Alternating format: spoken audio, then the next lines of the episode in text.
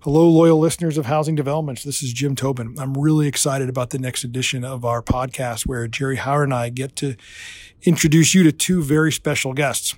Uh, but I just want to tell you, uh, while they were on their way back to Washington, D.C., our guests were in their automobiles and driving through some weather. So the audio was a little bit spotty uh, during the trip. So uh, bear with us. I think you're really going to enjoy it. And uh, I know I'm excited about the message that they bring about bipartisanship in, in Washington, D.C. Enjoy the show.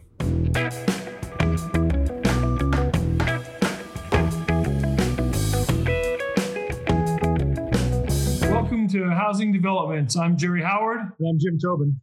Jim, we're very excited and very fortunate today to have with us uh, two of the most effective legislators that Congress has uh, Congressman uh, Josh Gottheimer from New Jersey, who's a member of the very powerful and influential Financial Services Committee, and Congressman Tom Reed of New York, uh, who's a member of the Ways and Means Committee, uh, equally powerful.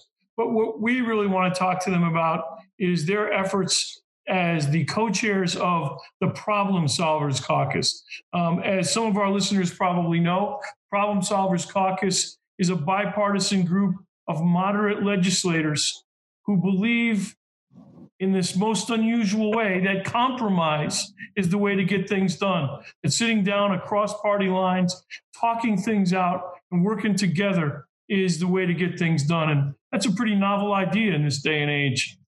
Yeah, we've been uh, been very fortunate to have them join us in, in our board meetings uh, in in Las Vegas uh, and and, and uh, give our chance to see our have them see our members face to face. They know how how bipartisan housing issues are, uh, and they've been good good friends of ours, and, and we're happy to have them with us with us today to t- talk about end of the year and, and what the new Congress holds, uh, especially after the election.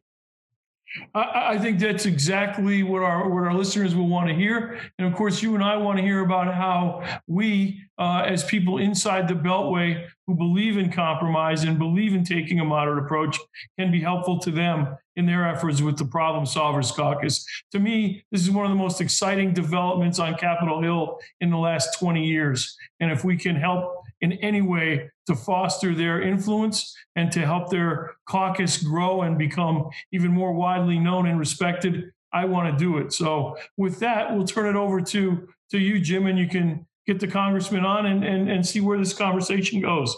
Well, uh, again, uh, Congressman Reed and Congressman Gottheimer, thank you. Uh, I know you're you're you're on your way to, back to Washington D.C. for what what hopefully will be the final week of the, the 116th Congress. Uh, and, and uh, as much as you can tell us, you know, we are very interested in, in the end of the year deals that are potentially happening. You, you both uh, have been uh, leading the charge on the next COVID relief package, something that, that our industry uh, is, is looking for, and some of the provisions that have been in, in recent drafts of that legislation are very important to us. And, and if you could give us an update on, on where you think things stand and the prospects for uh, getting you all out of town here in the in the next week, but but more importantly, getting something to the president's desk that will help all of America recover from the pandemic. Well, I appreciate that. I guess I'll jump. Well, thank first of all, thank you, Jerry. Thank you, Jim, uh, for the opportunity to be here with your members and with you uh, in regards to what you guys do on and home in the home builder world and what you're doing on the front line in regards to uh, continuing to operate and take chances and make investments, uh, especially during these very difficult times. And uh, and I couldn't be here with a, a better uh, member of Congress than Josh Gottheimer, who we work together very well, as you indicate with the Problem Solvers Caucus. We represent those 50 members equally divided between Democrat and Republicans that are putting America first. We're still proud Republicans, still proud Democrats, but at the end of the day want to find common ground to advance the ball to get us not only through this covid-19 emergency uh, but when we come out of it uh, to be stronger and to be working together uh, for the common good of the country. And so that is the the mission uh, that we get up every day uh, josh and i uh, to serve in Congress, and it's paying huge dividends. And one of the big dividends that's, I think, hopefully going to hatch here over the next week is the COVID relief bill uh, that we're working on. That's what Josh and I are driving back to DC uh, today as we're talking to you to stand with our bipartisan Senate uh, colleagues uh, that we're now working with. Not only uh, the Problem Solvers Caucus standing with that group of eight um, members of the U.S. Senate. So now we have those key relationships over there and key allies. We put together a $908 billion deal that takes care of uh, at the base of it, $748 billion worth of relief, things like $300 billion to the Paycheck Protection Program, uh, things that are going to stabilize our housing uh, market when it comes to eviction, but also to have the funds there to assist uh, so landlords uh, can, can get access to dollars that tenants have been unable to pay or haven't paid during the, the course of the pandemic so that there's cash flow again being reestablished in that arena. Uh, that help that helps um, homeowners, that helps uh, landowners, that helps uh, these tenants, and so that that is what we're working on as we speak. And uh, the 908 billion includes if we can get the whole thing done, and that's what Josh and I are spending 24 hours a day. We were literally up till 2 a.m. last night. Got up here at six o'clock this morning, talking on the phone on uh, Squawk Box at 7 a.m. Uh, trying to lay out our vision. we're trying to take care of our state and local aid 160 billion dollar piece of that 908 billion, uh, coupled with liability uh, protections for those people that acted in good faith, uh, so that they don't uh, aren't subject uh, to tremendous amounts of lawsuits exposures during the coronavirus emergency when they were just trying to do the right thing and act in good faith. And I think there's a, a needle to be thread there. And stay tuned. And as we land this plane, that's our goal right now is to get that entire $908 billion package through the system and to the president's desk.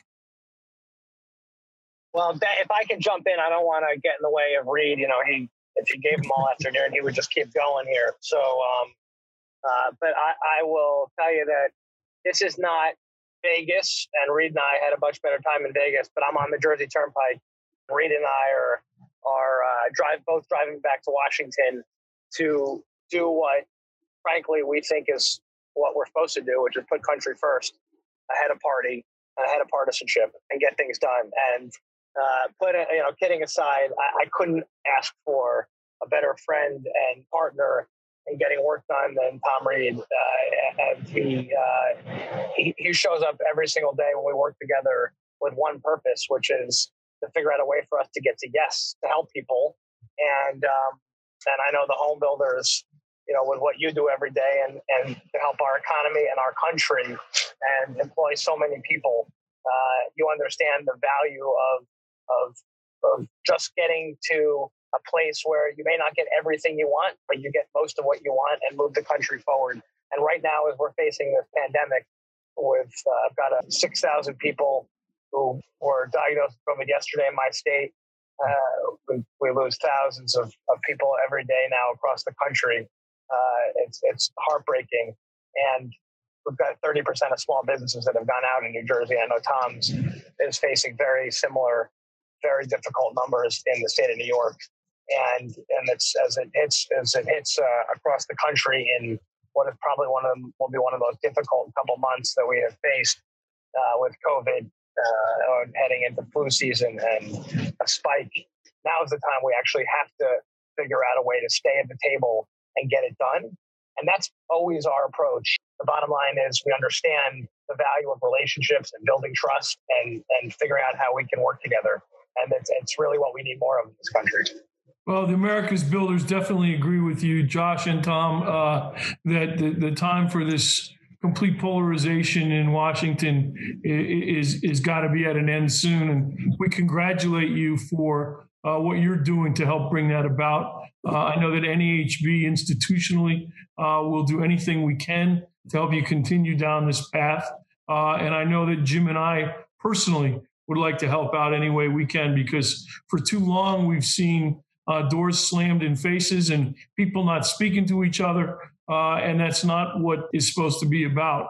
So um, we're really anything we can do to help you with the rest of this week on the COVID bill uh, please know we're at your service. But what about going into the next Congress when uh, when Christmas is over and and and Hanukkah's through and we uh, we're all back together here in town? What's the agenda? Um, and how do you guys play your role now with such a small Democrat majority.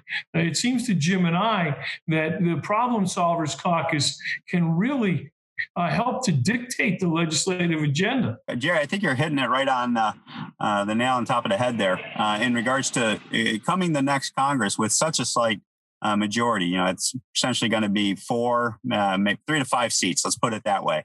and at any given time, you know, you're always going to have vacancies. You're going to have people maybe missing votes, that type of thing. Uh, but more importantly, uh, I think even with that slim majority, if everybody showed up, a group of us equally divided, we're going to reconstitute this next Congress with about probably anywhere from 52. We're going to grow in numbers, to be perfectly honest with you. We're at 50 right now we might be at a high watermark right from the get go at 56, 58. Given, remember, this is an invite only caucus. Uh, the members have to approve the members who come in. They have to not only uh, talk the talk, if you would, but they have to walk the walk and show the commitments to uh, how we operate. When we get that voting block mechanism of 75% consensus, 51% equally supportive on the Democrat and Republican side, we'll vote as a block of those 50 and be at 52 to 56 members. And if you can bring that amount of votes to the floor of the House, you have a huge amount of influence uh, over what gets voted on the floor of the House for, from a process perspective, procedure perspective, but also you know the, the shape uh, of what that legislation looks like. And so uh, I think there's a huge opportunity for us. And remember, out of the bulk of these 52 to 58 members that we're going to reconstitute with, the core group of us, uh, the underlying 15, if you would, uh, on each side of the aisle. We've been doing this now for four years. Uh, we know each other. And most importantly, we trust each other. You know, Josh Gottheimer is my best friend in Congress.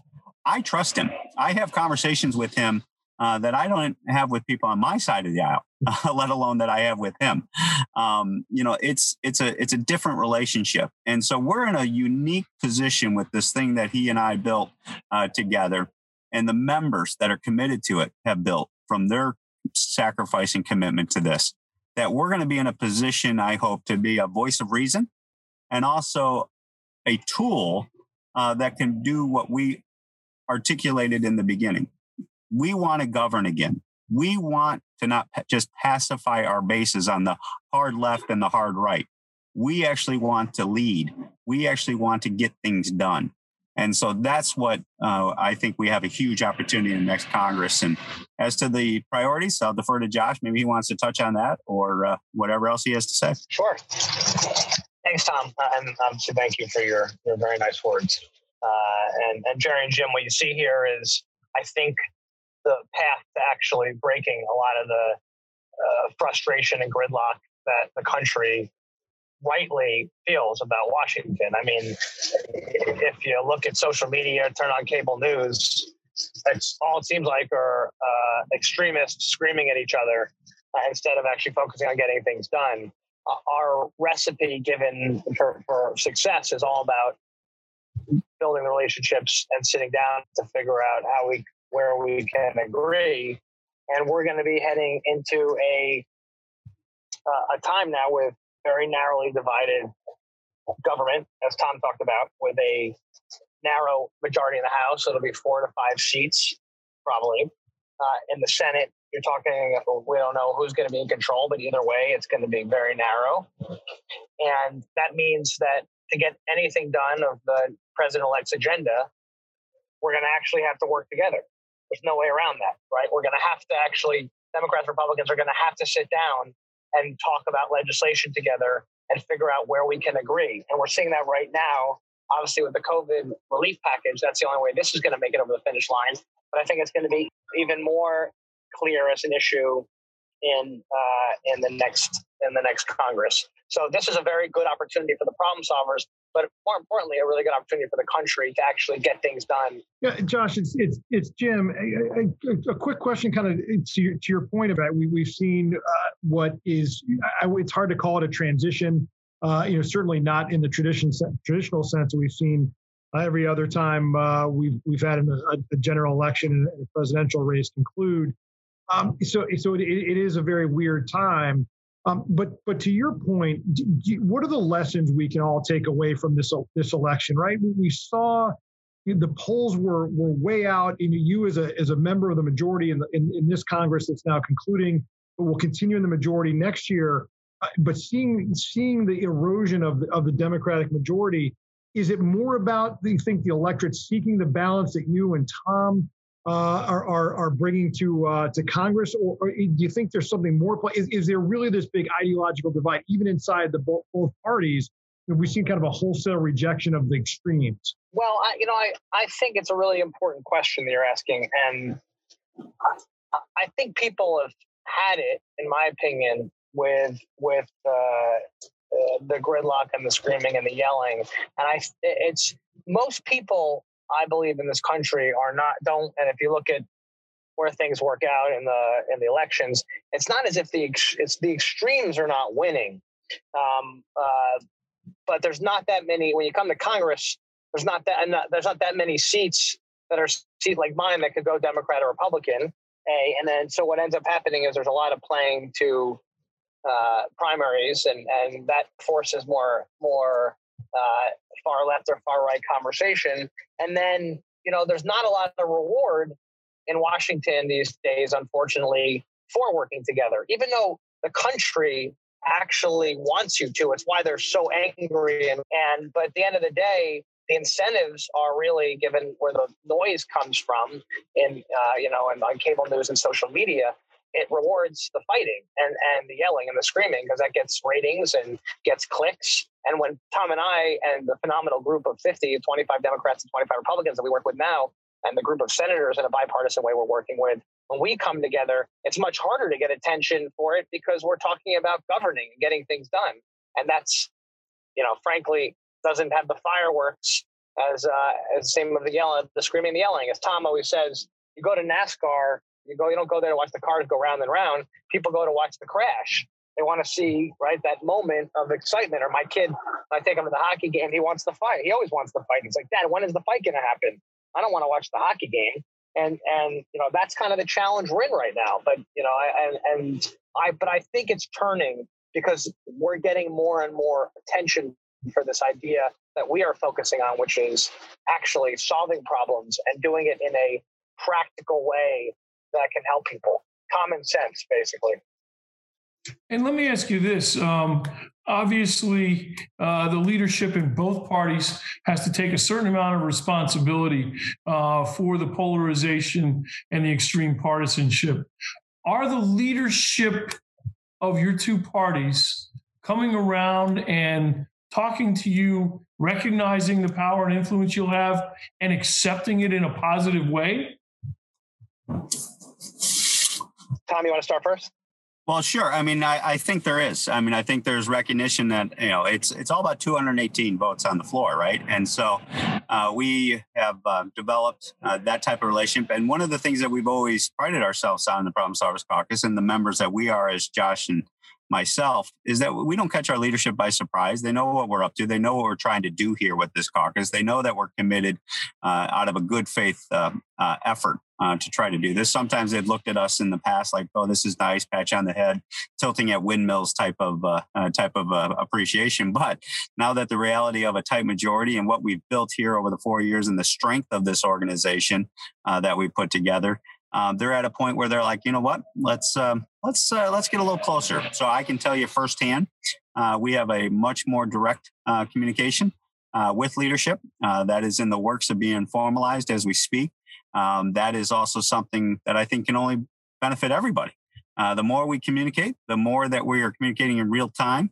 the strength of not only the group but also the, the the the body itself can only improve uh, because you're sharing information and you're trying to incorporate that information as positive as you can in the agenda uh, that we're all trying to achieve, and that is to advance the ball for the American people as best as we see it. And that's uh, maybe that final vision is not the same for a Democrat or Republican, but 80% uh, of what we want to do for the American people is amazingly similar uh, at its core. And it's just that it's you got to be committed to staying in the room to finding that agenda uh, and that's why working with leadership in a closer fashion, I think, is going to be healthy and positive for everybody involved. You know, Tom, one of the, it's it's funny you mentioned it. I remember at the end of the summer, the problem solvers came out with a new COVID relief package after talks between McConnell and Pelosi and the White House had broken down in August. And it wasn't maybe an hour or two hours after you released it. I think the speaker and everybody kind of kind of really just just patted you on the head and, and, and dismissed it out of hand uh, we were frustrated. I know that we we looked at that, that that it has all the same elements of the deal that you're talking about now. What do you what do you think changed in in the intervening months where uh, in in the in, in August and September it was dismissed fairly quickly, and then all of a sudden you have the speaker, uh, you know, even embracing the the the, the 908 deal. Um, is is it just dynamics of the election, or or or what do you think happened? Well, I think uh, obviously that had something to do with it, and also I think the reality of look at we we've been working with the White House, we've been working with uh, uh, now the Senate uh, in a very close uh, fashion. Um, they had 1.8 trillion dollars on the table, and you're looking at whatever comes out of this COVID relief deal now going to be significantly less uh, than that today. And so I think there's a realization that these things don't get better with age; they get worse. And also, you don't know what's going to happen a month from from now. You don't know what's going to happen in Georgia. You don't know what's going to happen uh, with the, you know. I hope and I, I'm confident that the vaccine is going to get distributed very effectively. We're going to get COVID 19 going into the rearview mirror. But how long does it take for us to uh, reestablish our economy? How long does that vaccine really take to uh, get to herd immunity? How long uh, are we going to be at, you know, three months from now, four months from now? So why don't we take what we can and I think the lesson that we that they learned or other people learned was, you know what? Maybe we were letting a little bit of the perfect be the enemy of the good. And what we wanted to uh, show them is that, you know what? Let's take some good and let the American people have some win rather than trying to hold out for a perfect political uh, victory because we don't want to give someone a win uh, that's going to advance them for, towards a White House victory or uh, we don't want to give somebody a win or an advantage in a, a special election in Georgia why don't we focus on what's ahead of us? We know the lay of the land for the next week. We know who the power brokers are going to be. We know who's got to sign this stuff into law.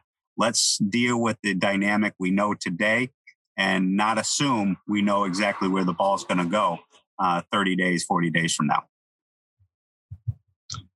I'm wondering if you guys have ever considered or would ever consider uh, for the Problem Solvers Caucus uh, a, a private sector group of uh, of, of interested parties uh, that you could that you would work with and uh, and and bring uh, bring into the fold. I know that NAHB would love to play a role in such a thing, and it, it, I, I just wonder if you see any value in that.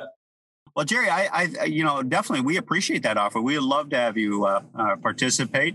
Um, you know, we do have our um, you know, we do have our independent uh, PACs that we've set up. So there's always support there. We appreciate that very much uh, because we've actually done that to, to try to help protect each other because what we're doing, even though it's very positive, is a threat uh, to a lot of um, the established status quo.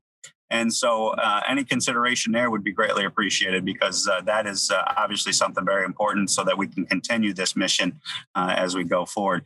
The um, you know we do have kind of you know we do have some outside groups uh, that we're not directly related with, but that have kind of done something similar to that, like the No Labels organization. They they were there at the beginning of us, uh, and they have a whole network of influencers and stakeholders out there, um, and they're they've been great. they have done yeoman's work. Nancy Jacobson and her team um, of helping us and, and being a partner uh, in this effort. So that's uh, a resource maybe to take a look at in regards to uh, uh, that that avenue of support. But I really appreciate that that offer of help. Josh, we're we're, com- we're coming down to the end of, of, our time. I know I know you all are, are, are, extremely busy, so I'll just I'll just let you uh, get the final word in. What, what do you think of the you know? And Tom was talking about you know focusing on what you can do right now because you don't know the future 30 days or 60 days out. But but what, what are the couple things you, you think that the that the, the problem solvers are are, are going to try to try to tackle the big issues uh, that are out there as you try to you know obviously want to work with the, the, the incoming Biden administration and, and the new Congress. Um, what, what are some of, some of the issues top on your mind? I, I think um, frankly we've got a, a pretty big agenda ahead of us if we can work together. You've got infrastructure, which, as you know, is is key, and I think Democrats and Republicans are, we, as we've shown, the problem solvers are willing to come together around it, and I think we can get it done uh, early on. It's it's uh, it's jobs, it's stimulus for the economy. You can borrow it obviously at low cost right now, which is is key, and I, I think it's long overdue, and you know something our caucus has been very focused on.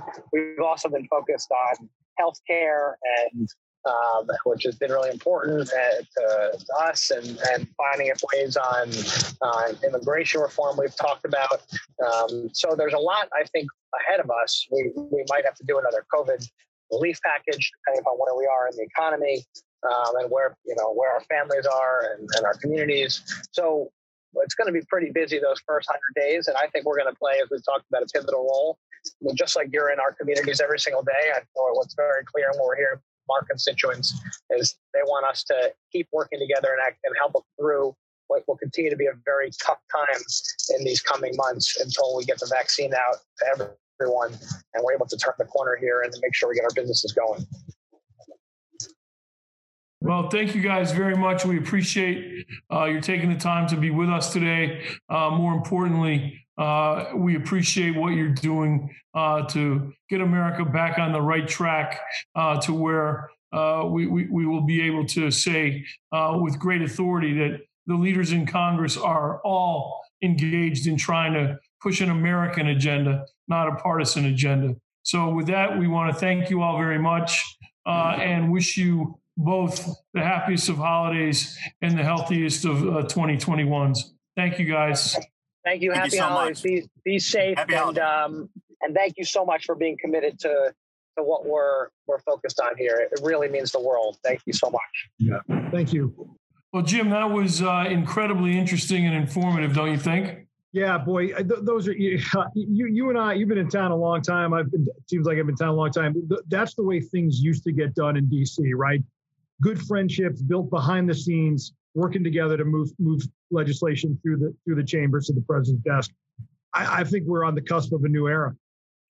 You know what, Jim? I, I, I, think you're right, but more importantly, I hope and pray you're right. The last uh, 10 or 12 years or 20 years, yeah. uh, this partisan bickering uh, has been frustrating for you and I as professionals and frustrating for the country as Americans. So maybe with leadership uh, like Tom Reed's and Josh Gottheimer's, uh, we're, we're, we're in for a new dawn. We'll get COVID behind us and get partisanship behind us, both of which have been the bane of the American existence for too long. yeah. So, with that, I say thank you very much.